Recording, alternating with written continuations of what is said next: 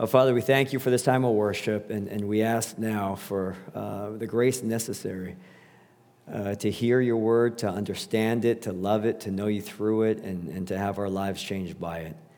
Uh, especially with the subject matter of our text today, we ask for the grace we need uh, to receive it. All for your glory. In Jesus' name we pray. Amen. Uh, we come to a chapter now where Jesus devotes almost the entirety of it to speaking about money, uh, possessions, and how we handle the goods of this temporal and passing world. Uh, what do we do with what we have?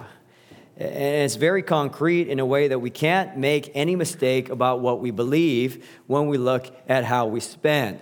For what we do with our money tells us exactly what we believe in, and what we do with our wealth lets us know the status of our own discipleship.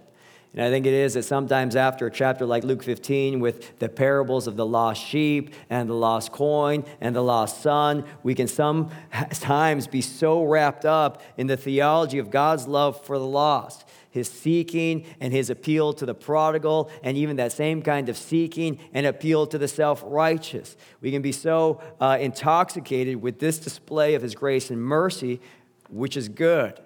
And it's, it's more than good. But this kind of theology is never meant to be only an exercise of the mind or feeling some feelings alone. For Christianity is not, uh, at the end of the day, knowing statements and concepts to recite. No, saving faith is trust in a person, and that trust is demonstrated in our belief that what he says is actually true. Belief in God is always going to lead to some real concrete action. It's not enough to understand. We actually have to apply theology in real living. And there's perhaps no greater way to discern what it is that we actually do believe than when we look at how we spend and save and store and whatnot. Uh, now, this is a, a difficult parable in one sense because of the subject matter.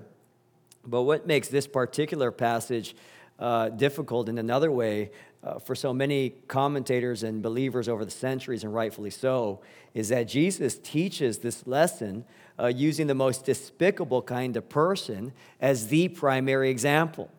We're, we're learning from this example of a scoundrel that somehow even the most dishonest, selfish, weasel like person, the true believer can still nonetheless learn something about genuine belief being put into action concrete living based on genuine faith. And before we get into this parable, I do think that that is okay, that Jesus can commend a certain aspect of a, a person without endorsing the whole.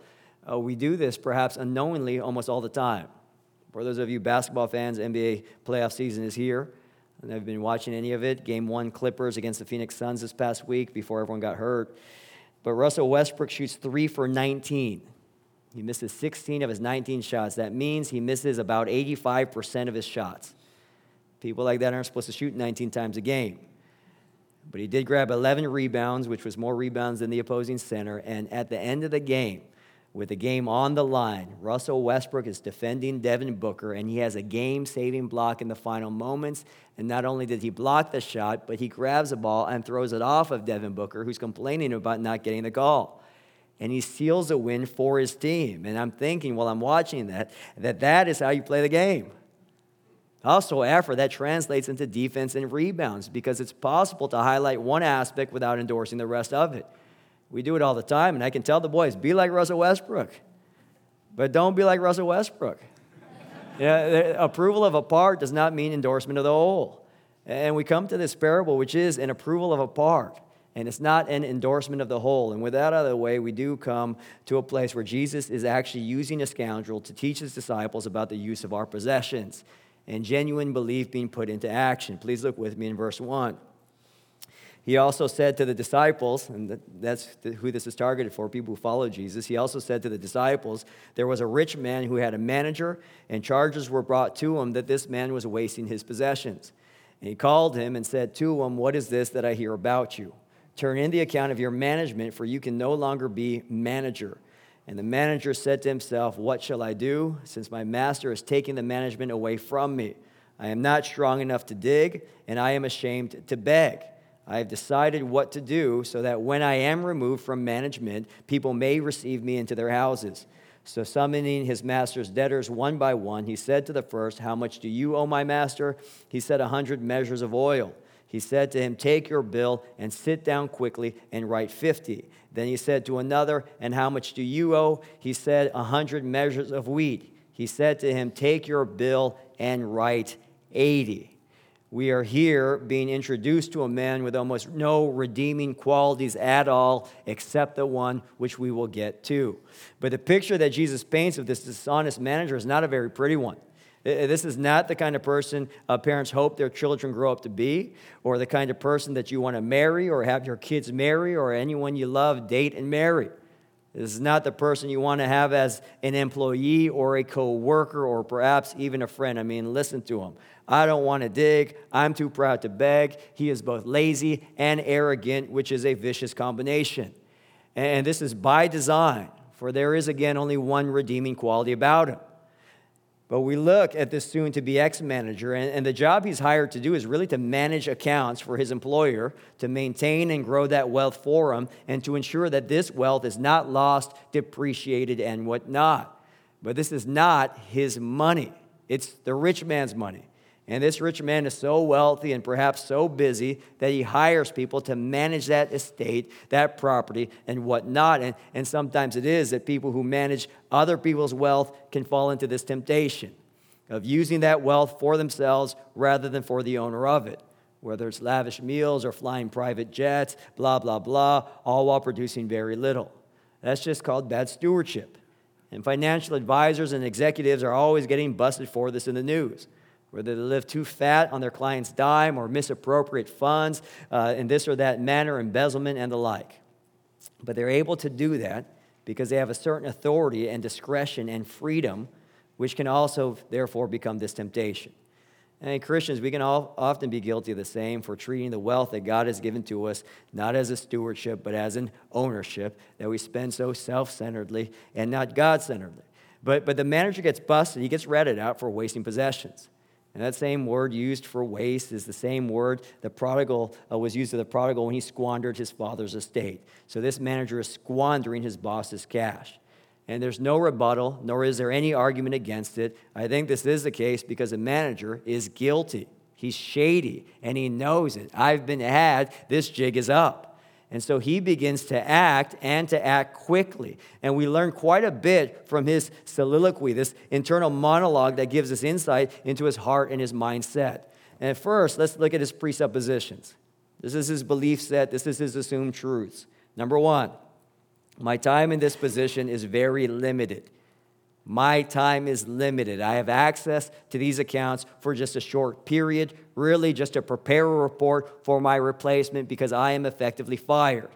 And so, belief assumption number one, my time is limited. Number two, the money I currently manage is not mine to keep. It's not mine to keep. True, I do have this control over it, but I'm not going to have control over it very soon. And so my time is limited. This money is not mine to keep. And three, I have a life that I need to worry about post management, post job, that I need to maximize my opportunity now to maximize my happiness later. So my time is limited. This money is not mine to keep. I have to max this opportunity now to maximize my happiness later. These are the set of assumptions that fuel his actions. And what are his actions based on this set of assumptions? He uses his position, his passing authority to sit down with his master's debtors, and he makes some massive changes to their debts. 100 measures of oil, make that 50. That's a 50% discount. Some commentators estimate that this is the equivalent of 875 gallons, which takes 150 trees and is approximately worth three years of wages. This isn't chump change, this is a life altering adjustment. 100 measures of wheat make that 80. I don't know why this is 20% and not 50%, but this might be the equivalent of over a year of wages. And these are likely just two examples of what this manager did wholesale with the remaining time in his position. But does he really care about these steep discounts? No, because this money is not his to keep. I'm spending, or better, wasting someone else's. It's not mine. I won't have control over any of it very soon. But why am I doing this? To maximize my happiness in the next phase of my life by maximizing my opportunity now. What this scoundrel who is too proud to beg and too lazy to dig is doing is he's trying to put people into his debt, into his favor by using someone else's possessions and wealth. He's using his master's money to indulge himself, and he's trying to figure out a way that in the future he can freeload off of others who will owe him a massive favor. But the moment he believes what he believes, he actually acts on it with haste. What he believes is consistent with how he lives, and it is very concrete and it is measurable. Verse 8, we see his boss's reaction and also Jesus' commentary on it. We read this The master commended the dishonest manager for his shrewdness. For the sons of this world are more shrewd in dealing with their own generation than the sons of light. And I tell you, make friends for yourselves by means of unrighteous wealth, so that when it fails, they may receive you into the eternal dwellings. There's nothing commendable about this dishonest manager except one thing his shrewdness. Uh, he's prudent, he's, he's sharp, he's intelligent, he's clever, he's alert to what is going on, he's wise in judgment, he's akamai. And if anything, we would expect that this master would be furious at the loss of so much of his wealth at the hands of this dishonest manager. But he is actually impressed. I, didn't know you had it in you to act so quickly, uh, decisively, shrewdly, to prepare for your life after this phase so well. I tip my hat off to you. And that's the catch and the hook of the entire parable. Even when a scoundrel acts shrewdly, it's commendable. Even when this weasel acts according to his assumptions, his belief set, it is noteworthy. And then we get to Jesus' commentary, and he says this For the sons of this world are more shrewd in dealing with their own generation than the sons of light. What is Jesus saying? He's saying unbelievers act more consistently with their beliefs than we do with ours. I mean, this is designed to be a convicting comparison. This guy versus the followers of Jesus. We have someone who is shady and unadmirable, too proud to beg, too lazy to dig, who knows my time is limited. This money I manage is not my own, and I have to maximize this opportunity now to set up my future that as shady and as weak that he is, he still lives like these things are actually true. And somehow it is, brothers and sisters, that we have tremendous truth. And yet somehow we live like these things are fake. Number one, our time is limited. We are but a wisp and a passing vapor, James 4:14. A quickly flower, a quick a flower quickly fading, Isaiah 40. I mean, we bloom one day, we're forgotten the next. Our time is very limited. Number two, our money, our possessions, our talents, our resources, they are not our own. They are the Lord's. Everything that is ours, we have received, 1 Corinthians 4 7. Even our lives are not our own, 1 Corinthians 3 23. Chapter 6, 19, we were bought with a price. None of this is ours to keep. Number three, we have to maximize our opportunity now to maximize our happiness later. What did Bob read to us this morning? But Matthew 6 19, do not lay up for yourselves treasures on earth where moth and rust destroy and where thieves break in and steal. It's just not reliable down here. But lay up for yourselves treasures in heaven where neither moth nor rust destroy and where thieves do not break in and steal. For where your treasure is, there your heart will be also. I mean, where was this scoundrel in our parable? Where was his heart? Not with his current position, not with the money that was not his to keep. No, his heart was post management. And therefore, all his actions were lived with that afterlife in mind. And honestly, it was a smart thing to do, shrewd, and even his ex boss commended him for it. That is the one redeemable thing about him. And yet, it is, again, that we have tremendous truth. And somehow, the sons of light believers, we live as if this truth is not true at all. Because we can so easily be consumed with the fading, the passing, and our eyes and our minds and our hearts are not invested in what is inevitably going to come. They are somehow more invested with what is guaranteed to pass away. And let me uh, read to you from the wisdom of Calvin and Hobbes. And I found this quoted in, um, this is Philip Ryken's commentary on the book of Luke. Because what Jesus is teaching here is very contrary to every impulse in our culture today, which is consumeristic. Uh, he says when people, are, when people know they are running out of time, they, they actually usually spend more on themselves, not less on themselves. It's, it's strange. As Calvin and his friends Hobbes uh, contemplate a snowman they have made, Hobbes comments, This snowman doesn't look very happy. He's not, Calvin says. He knows it's just a matter of time before he melts. The sun ignores his existence he feels his existence is meaningless. Hobbes responds by asking if, his, if existence is really as meaningless as a snowman thinks it is. Nope, Calvin replies. He is about to buy a big screen TV. But this is the way many people operate. They're living for the moment, not for eternity. And when from time to time they sense this meaninglessness of their existence, they just go out and buy something to make themselves feel better. I think this is one of the reasons why Jesus chooses to use a scoundrel to teach the disciples a lesson about real and concrete action springing forth from real belief. I think that one of the reasons why Jesus uses this scoundrel and this hook is to really wake us all up. I mean, it'd be one thing if the parable contained this noble person, admirable, and everyone wants to be like him or her. It's another thing when he takes Mr. Too Weak to Dig and Too Proud to Beg. And he says, even this guy's better than us.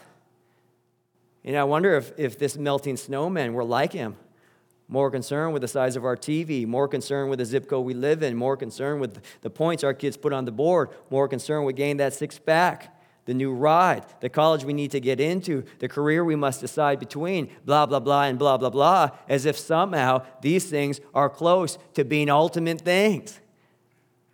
I wonder if you're the melting snowman, totally unaware of why it is that we even exist. I mean, this is where Jesus' parable is meant to put his followers, and this is not evangelism right here, this is where he puts his followers into a place of reflection to see what it is we really believe by looking at how we actually live. Uh, the famous poem, I think it's a poem, C.T. Studd, and it's a good thing to uh, read the whole thing when you get a chance. But the famous refrain, only one life, twill soon be past, only what's done for Christ will last. What is it that will last in this parable? What does Jesus say here? He says, And I tell you, make friends for yourselves by means of unrighteous wealth, so that when it fails, because it's going to fail, so that when it fails, they may receive you into the eternal dwellings. What does that mean? there is a way to use our unrighteous wealth. And, and that's not a comment on money being evil. Money is morally neutral. Now, the love of it can be the root of all kinds of evil, but that doesn't make money evil. It just means we are evil, and we can be. Money is just currency. It's not a sin to be rich, it's not a sin to be poor. I think it becomes unrighteous wealth when we think our happiness is to be found in it. I think it is unrighteous in that it will one day fail and it can deceive us into thinking that it will never fail. It's unrighteous in the sense where loving it can and will compete with our love for God. But there is a way to use our unrighteous wealth as a means and as a power and as a way to actually bring people into heaven. In the parable, the right, unrighteous steward uses the money he is managing and spends it freely like it's not his to keep so that he might have friends waiting for him post job. In our short earthly lives, we can use the money we are managing because it's not ours, it is the Lord's. And we can spend freely like it's not ours to keep so that we might have friends waiting for us in heaven. Whether you give more freely to the church or more generously to missionaries that preach the gospel, particularly in the most unreached places, and do your research. Just because somebody calls themselves missionaries doesn't mean they're legit. Be wise. You can look at the map outside these double doors right here to the left at all the places that are in green. That means there's not many churches or Christians around them and spend more in those red spots than anywhere else. I mean, that's what we're trying to figure out as a church family that Pastor Dave alluded to with our church finances, our family budget, so to speak. That maybe there is a better way to spend this than how we are spending it. Not in the green, but in the red for a big percentage of our budget is used for ministry outside of these walls. Whether, whether you give to campus ministries, because secular colleges, I mean, even UH, this, the statistics are alarming for what the next generation is actually believing. Even, even when they talk to people who are Christians, I think something like 4% believe Jesus is the only way to heaven. That's the next gen. We can actually begin to fuel ministries that help people bring, help bring people into a saving knowledge of Jesus Christ. That when all is said and done and our lives are over, we will be utterly surprised, I think, that the investment we made in the kingdom is going to be used to bring people into it. That when we enter into eternity, there are going to be those there that are there because God chose to use the resources He entrusted to us to bring them to Himself, and they are the ones who are going to welcome us in. I mean, can you imagine that? People you have never, ever met before, welcoming you in to heavenly rest. That I'm here in part because of God, how God used you to fuel what it is that brought me here. I mean, this is why melty snow men and snow women sacrifices uh, 20 inches of TV real estate or, or drive our cars a little bit longer and wear our clothes, even if they are a little bit more worn and out of style, so that we can spend more on something else. And perhaps for others here, instead of purchasing that fourth investment home and whatnot, we choose not to realize certain gains here so that gains may be had somewhere else. You know, sometimes I think, man, I. I should have bought Apple stock back in the late 90s. Bitcoin, when it first came out, you know, way back when. Imagine what it would be like today. No, imagine what it would be like in eternity. We're going to think, I wish back then I invested a little bit more in what would last. I mean, this is why Jesus' followers give to ministries to serve people we don't even know, and we might not even meet in this life because the time is coming where our master is going to call us into account of how he spent what he gave us here to manage. And this is not a rebuke solely in this parable, although Jesus does do that. But the visual again is of this waiting community in eternity. And this comes right off the heels of Luke chapter 15, where there's a celebration in heaven of the lost being found over and over again and again. If we believe it, and this is how we're going to spend for it. Because again, genuine belief can always be measured in concrete action. Our time is short, our money is not our own, but we can maximize the opportunity now to maximize this joy later. And so we often do not act like the scoundrel because we often do not actually believe these things to be true. And there are unbelievers who know not the truth who live more consistently with their worldview than sons of light who somehow live like this truth is not very true at all. And this is Jesus' appeal to his disciples. Brothers and sisters, we ought to be better than this scoundrel, right? We must be more consistent than he is, right? Verse 10, we continue. One who is faithful in very little is also faithful in much. And one who is dishonest in very little is also dishonest in much. If then you have not been faithful in the unrighteous wealth, who will entrust to you the true riches? And if you have not been faithful in, what, in that which is another's, who will give you that which is your own? No servant can serve two masters, for either he will hate the one and love the other, or he will be devoted to the one and despise the other. You cannot serve God and money. Uh, Jesus is making it very clear here that this is an either or, not a both and. We will serve God or we will serve money. We can only love and be devoted to one, and we will actually despise the other. He's not talking about 60% God, 40% a year. He's not even talking about percentages. Jesus wants the whole of our heart. Now, I want to be crystal clear here. This is a passage written to disciples. Uh, this is not about how you get to heaven. Jesus is not saying you can buy your way there. He's not saying if you give this much, then you get to go. And if you invest this much in heaven, then this is your ticket there to a bunch of friends waiting for you. Now, the only way that any of us sinful people can ever enter into heaven is because of faith in Jesus Christ. We can't get there on our own. We're too weak to get there on our own. Someone has to pay a price for us. And Jesus does that by dying on the cross in our place for our sins and as sin itself to absorb the wrath of God which is due to us. That's what we deserve. But he can welcome us to life after death because he was raised from death to life. He defeats that power of sin and death so that the one who believes in him, the one who has faith in him, might have the power to fight sin and be fearless of death. For a time is coming where all that we see will be no more, and all what we do not see will be an eternal reality. We can't buy our way into heaven. Someone has to literally carry us there. And Jesus does that because he loves us.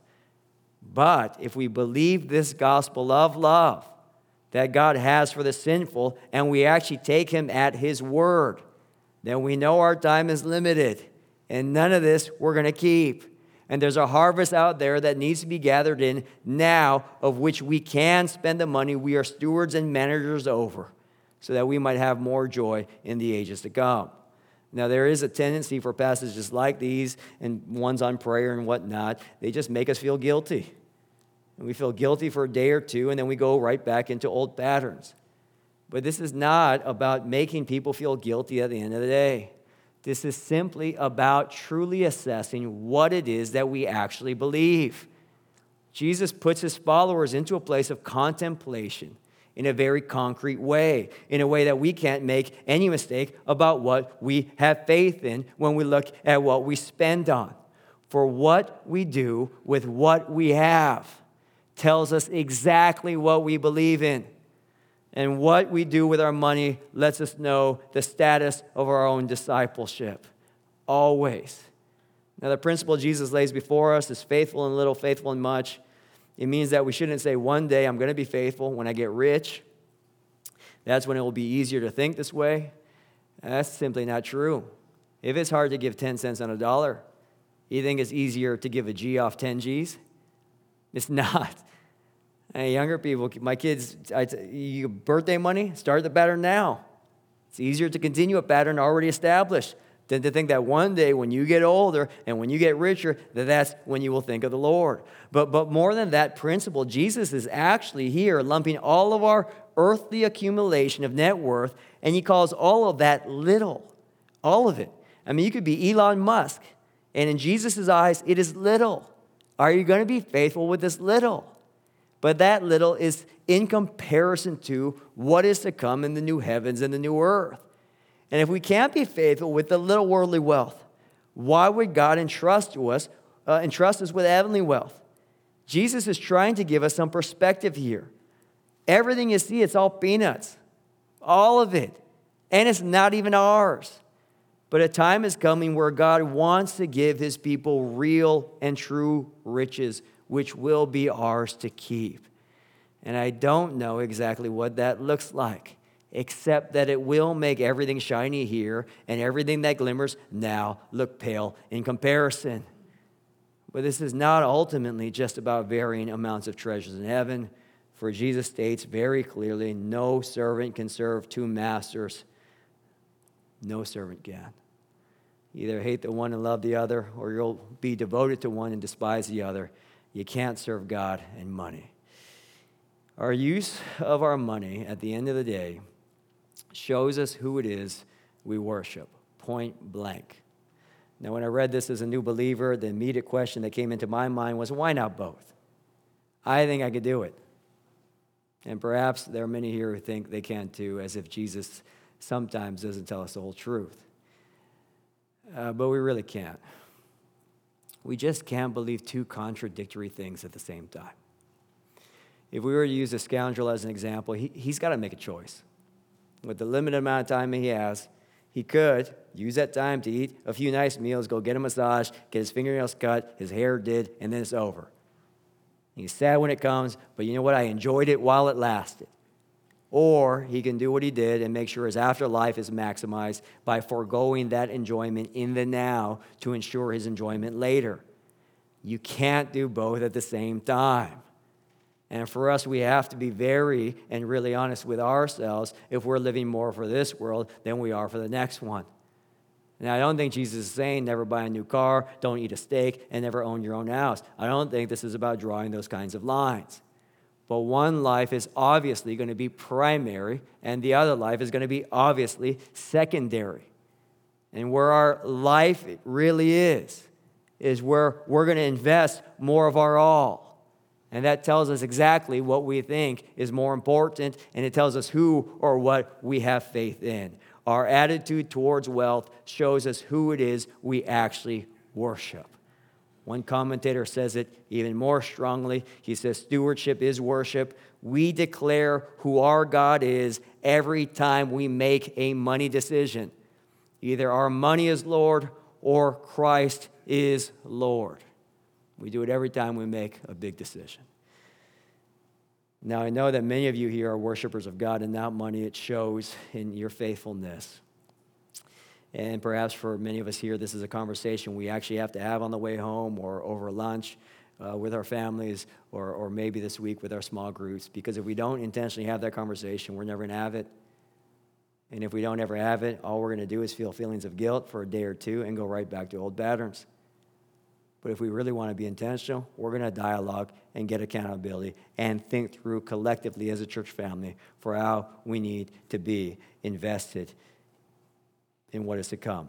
If you were to look at your spending, which never does lie, what does your spending and investing tell you about what you really think is important and what you really think is essential? I mean, this is why we can't serve both because either eternity is coming and we can't wait to see what our investment in it is going to return with friends waiting for us, or we're going to be utterly sad when it comes because everything we invested in is gone. You know, we, we uh, can have this tendency, each of us, uh, myself included, that with each new influx of money, whether it's a raise or, or investments coming in or a big monetary gift, we immediately begin to upgrade our standard of living. And sometimes we upgrade it beyond our money, so then we need more money to keep it. And it becomes this vicious cycle of want and want and more want and discontentment and whatnot. And perhaps it is that we just have to set a standard and stick to it. And if God somehow gives us way more than that, then we can just have more money to play with, so to speak. Uh, this is very difficult, brothers and sisters, because we can't see what is coming with our eyes. And, and we so often think that what we see is what we get, and what we see is all that there is, which is exactly how someone who does not know the Lord lives their life. That's why you can't serve God and mammon. You know, for our church congregation in uh, one of the most expensive states, and we're on the most expensive island of that state, uh, we're all pretty affluent. And I'll close with this passage from 1 Timothy 6 17 and 19. It says, As for the rich in this present age, charge them not to be haughty, nor to set their hopes on the uncertainty of riches, but on God, who richly provides us with everything to enjoy. They are to do good, to be rich in good works, to be generous and ready to share the storing up treasure for themselves as a good foundation for the future so that they may take hold of that which is truly life. Brothers and sisters, may we take hold of that which is truly life. Would you please pray with me? Father, we thank you for your text. it's cutting, it's sharp, it's um, sharper than any two edged sword. And um, only by your Spirit will, will this produce fruit in our lives. Father, this uh, cuts so close to home. It, it, gets so close to our hearts. And, and we thank you that, that you're unashamed to do that. And I pray, Lord, by your mercy, that you would uh, reveal to us more and more what we really believe. For there is nothing more important about us than what we believe. And, and, we are prone to short sightedness. Uh, we are prone to be impressed with things that you're not all that impressed with. Lord, we need your grace to see things for what they really are. And we want to maximize your glory and our lasting happiness. Give us that kind of heart. In Jesus' name we pray. Amen.